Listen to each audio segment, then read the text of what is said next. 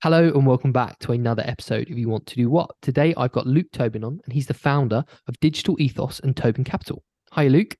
Hi, Dan. Good to see you. Pleasure to have you on the podcast, mate. I think we've, you know, we've been going backwards and forwards for a little bit, um, you yeah. know, trying trying to get this uh, all organised. but it's, it's a pleasure to have you on. I think, um, you know, a bit of news came out recently that you've actually just um, sold your agency. I have indeed. Yeah, I have. For congratulations. Uh, yeah, Thank you very much. Thank you. Yeah, it's been a uh, a bit of a journey, but it's nice to definitely nice to realize some value and take a little bit of weight off the off the old shoulders. So no, it's good. Yeah, amazing. Um, Luke, should we jump straight in? And do you want to tell everyone a bit about what you do? Yeah, absolutely. Um, so I guess the the primary thing that I've been working on for the last seven years is is a marketing agency, Digital Ethos. Um, scaled it from just myself um, and a few freelancers that I had dotted around the globe, um, which had its challenges trying to trying to work with freelancers at different time zones and all the rest of it. Um, to then um, building up from 2018 with our first employees to around 55 uh, professionals now um, in the UK, a couple in the US. We've got a Toronto office, also an office we opened in Germany wow. uh, through to the acquisition. So yeah, very much a marketing agency. And this, then outside, so go on sorry, this always amazes me about marketing agencies that you you all seem to build offices in a lot of different countries. Is that that's quite a common thing, isn't it, in marketing agencies? And just out off the top of my head, what why hmm. do you guys do that apart from the sort of obvious answers to that? Um, for us, it was quite opportunistic, really. We had clients that were based in those markets and they wanted a local presence, and we wanted to make sure we kept the relationship. So we we put some feet on the street. But um, you know, I know a lot of agencies do do it from a cost base employee perspective. You know, the UK market's been quite hard and very competitive for staff. So I think that's probably been part of it. Um, mm-hmm. Also, it looks nice to have a few dots on the map, but obviously, you know, if you can service clients and understand those localized challenges, it definitely goes a long way. Sure. And then you've got another sort of business you have called Tobin Capital, right? Exactly. Yeah. Tobin Capital is uh, my uh, funding accelerator for scale up and startup businesses. Um, I've been doing that for a few years. It's quite nice actually. The day to day at Digital Ethos is, you know, from a CEO perspective, is is is quite intense and certainly starts to kill a little bit of that entrepreneurial spirit. Whereas Tobin Capital allows me to still focus on on that side of my personality. So how did that sort of that part come about then? Because that's a really interesting sort of not side business, but a, a different business for you to get involved with. Because I think maybe the marketing skills are very different to to investing into startup companies. Yeah, absolutely. Um, I mean, I think first and foremost, I'm entrepreneurial. So I've had, I don't know, half a dozen businesses throughout my life. Marketing has just been the more recent one, um, and and the most successful, luckily. Um, but uh, but yeah, T- Tobin Capital really is it came about because of my love for for for startup businesses. I I started getting opportunities. Having a marketing agency is quite handy because you get a lot of um, scale up companies that come to you and they're interested in a bit of sweat equity or is there anything we can do on the pricing it's like well no we can't do it on the pricing but you know there might be a bit of advisory work or or whatever so it sort mm. of led into just again opportunistic really I, I, sort of realized that i had a bit of a, a knack for it a love for it and um and started then doing some some sort of exchange of service as well as some some cash based investments and a couple of those have, have have luckily been very successful yeah, that's a great way to do it, isn't it? Like you say, being approached with opportunities, but some agency owners may have turned that away, but you've actually taken it and turned it into another business, which is obviously a very entrepreneurial thing to do. But but taking this back a little bit, how did you first get into the world of marketing? Um, I worked in the commercial side of marketing, so more of the the business development, sales side. Um, probably on and off now for around 15, 16 years. Um, a mix of software and marketing agencies, direct and and uh, and online marketing. Um, ten years ago, I, I, worked in an agency. Absolutely fell in love with the digital space. Um, Google and all the main publishers were really thriving and starting to to take a lot of momentum. Um, and I just fell in love with it. And I, I thought, God, I, I just really would love to um, to one day have my own agency and and you know looked at some of the challenges that I think that sit between clients and agencies there's often a bit of no man's land that sits in between where there's kind of a bit of mistrust and they don't always seem to connect as well as they should and you know I saw an opportunity there to to do that a bit differently and and that's how I founded Digital Ethos And I, I find this really interesting because there are thousands upon thousands of, of marketing agencies in the UK these days. There is. But what do you why do you think your marketing agency was successful over others that aren't? There's a lot of um you're right, it, it's a, it's an extremely competitive space. I actually read somewhere recently, and I think it was on the drum, there's like six and a half thousand agencies in the Wow. UK. It's uh it's phenomenal. Um and let's let's be frank about it, you know, we're all selling the same stuff. Um we're all offering the same services. Um so there is nothing really unique about talking about PPC or SEO anymore.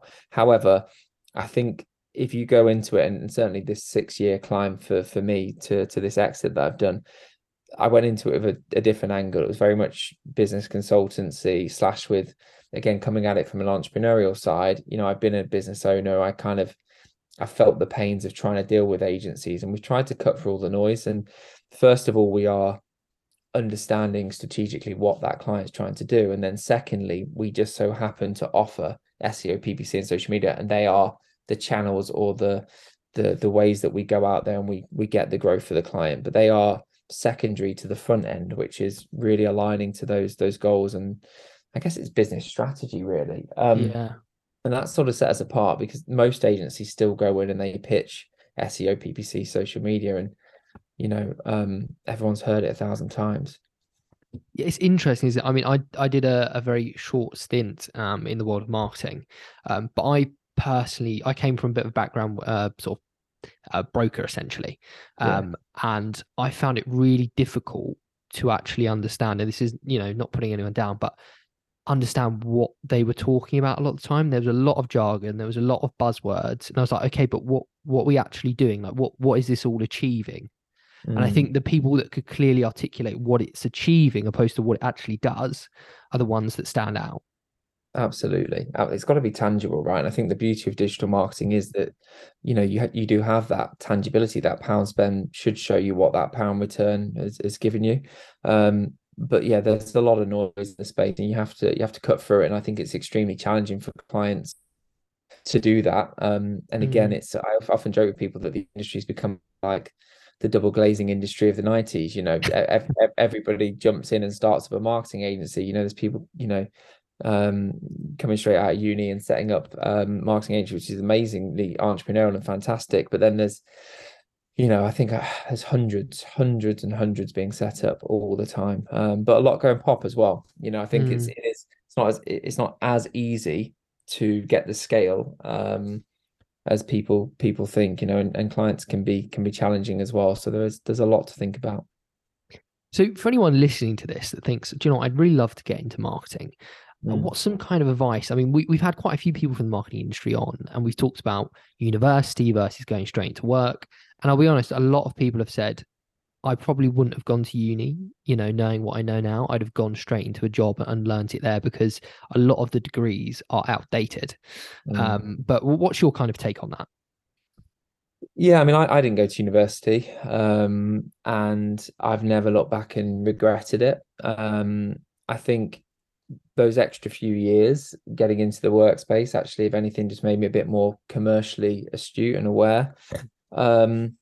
I think my advice would probably be, and look, some some people need that that period and that level of maturity that it gives you and that freedom and whatever to um to go through it. And some of our best employees you know um uh, it would be really hard to pick between them. You know we've got some incredible grads and we've got some incredible people that have just gone straight into the workspace. Um i think it depends probably on on that you know on, on the person um and what what they're needing.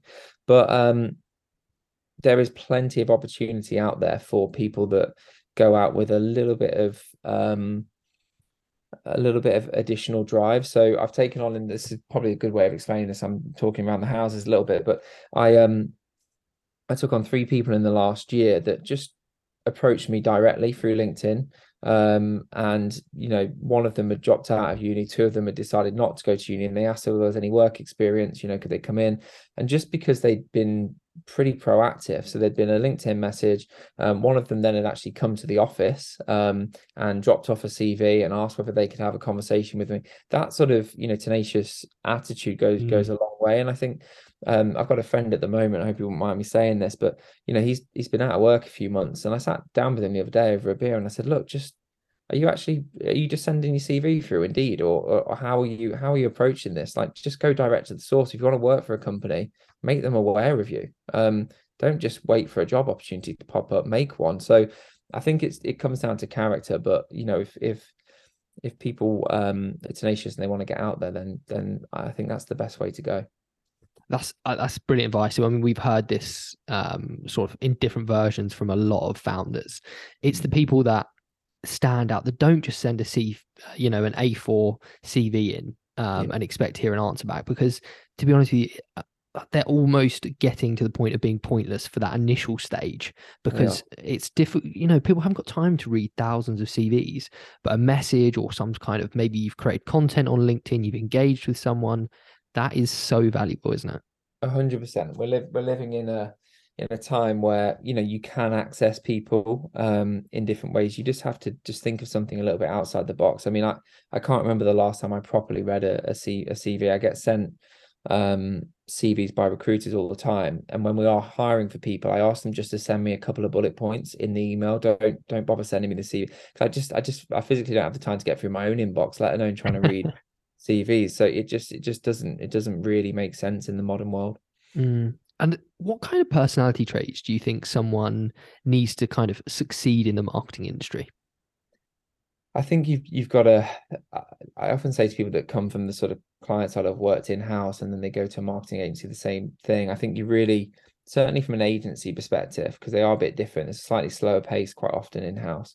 Um, but if you're stepping into the marketing agency world, you've got to be quite good at being organized and and being quite autonomous and working that way because you are going to have to spin plates i hate that saying but you are going to have to spin a few plates. You will be jumping from you know different tasks and different clients um sometimes on on the hourly. So yeah being able to adapt and being quite fluid and agile i think makes makes a big difference. And from a personality perspective you're always learning. So it's you've got to you've got to be willing to to understand that there's always going to be something new to to learn and, and you know that the industry's evolving at such a pace and constantly um that yeah you've got to be willing to just keep putting in those those extra hours to to keep yourself um up with the pace a bit and is that a case of maybe reading industry news or actually keeping on the social medias and, and, doing it yourself as well, like a bit of practical practical work, maybe maybe trying to run a small account, maybe on social media, or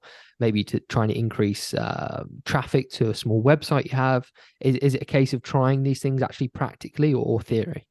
Yeah, I think so. And again, it comes down to that what how people learn. I mean, for me, I'm I'm definitely a practical learner. Um, we have, you know, we have little workshop sessions within the business now, um, ideation sessions once a month where different departments can mingle with other departments and they they brainstorm, they work through things that are happening. That makes a big difference. And I think, you know, again, personally, some of the the people that progress the fastest within the business, they they do a lot of self-learning. Um, we've got an industry news channel within our Slack account that's constantly being populated by different people within the business. And I probably learn four or five new things every day just by having a look in there because there, there's so much going on. So um, yeah, I think just really being willing to um, to put in the work and and and constantly um, upskill is is really important. Um, what would you say has been the biggest positive of, of your journey so far? You know, starting this marketing agency through to you know selling it. Um, I think really for me, it's it's been able to be part of something from you know the first one or two employees where we're sat, you know, um, all hours of the day and evening, you know, ordering pizzas in, you know, excited by this startup that we that we that we started to build, and then you know a few clients and those clients referred us to more clients. And i think that just being on that that journey is is incredible. But really when i look back now the thing i'm probably most proud of is is a lot of the personnel and the staff that we've had along the way quite a few of them are with us uh, some aren't obviously unfortunately um, but I'm seeing the progression of the people and the types of clients we've been able to service as well i think early on we you know we kind of would work with anybody, I guess, to, to get us to get our name out there. Now we've got to a point where we're actually able to be quite selective, and there's something really nice about that. And you know, we can really, really back ourselves to know that we're going to get results. And I think, yeah, something you know to be really proud of there for for myself, for the team, and and for the clients that are involved. Sure. And then on the flip side that, what's been the biggest challenge you faced so far? Oh my God, there's probably about a thousand a day. um, uh, I mean, you know, what what we, we're going through uh, challenges now with the change of the economy and businesses wanting to cut back on advertising spend. We had COVID, we had God, we've had everything. Um, I think I think what I've realized, the bigger the business gets, you know, the bigger the problems. But actually, you always have problems, and it's about how you deal with them and how you evolve that that makes a difference. Um, I think the biggest challenge has probably been growth, though. If I'm honest with you, we've grown at such a pace so quickly. Um, literally no employees in 2018, now 55, uh, and we've grown at about 50 to 60 percent year on year. One year was 150 percent year on year growth. So that growth, you don't always have the processes or the staff or the experience. You know, my own experience at that time wasn't where it needed to be to support that level of, you know, 20 or 25 new hires in a year, for example. And how do you bed them in? How do you have the onboarding processes right? You just don't. Um, so, you know, we made some mistakes along the way. We, you know, didn't get it right for everybody. But um, you know, I think in hindsight now that's allowed us to get it right today. So it you know all, all of these things lead to um lead to to a good place. And what would you say to someone that's sort of maybe thinking of starting their own agency? Any kind of advice for those kind of people? Um i would probably say if you're looking to start your own agency just make sure you you do your research look into um you know your own niche whether there's um you know an industry or experience that you've had that you feel really confident with um that you can approach. I think having a bit of baseline knowledge would would go a long way. Also if you've got any potential clients or people that you could approach to to give you that um even if it's some pro bono stuff early on just to to practice and make sure you're you're in the right place it's not not a bad way to go. Um and probably the biggest thing I would say, I often look back now and, and think, God, I wish I'd gone even harder, faster. I would just say, you know, take risks and be willing to to go for it. I um there's plenty there might be lots of agencies and lots of competition, but if you have a niche and a slightly different way of approaching things and, and presenting yourselves, there's plenty of market share still out there. Um it's it's endless really. So yeah, um go for it, but make sure you make the right decisions. Sure. And what does the future look like for digital ethos? Um, Digital Ethos is is now part of a, a much larger group. Um, so we have around a thousand staff um, globally, wow. um, and the real focus is to is to keep growing our UK proposition. Um, we'll then probably look at some further acquisitions in Europe and um, plan really from an agency perspective is is to scale to a potential IPO in the next few years or um or or, or who knows but certainly it's it's growth led um and we'd like to become one of the household marketing names, certainly in the UK, if if not globally. Wow, amazing!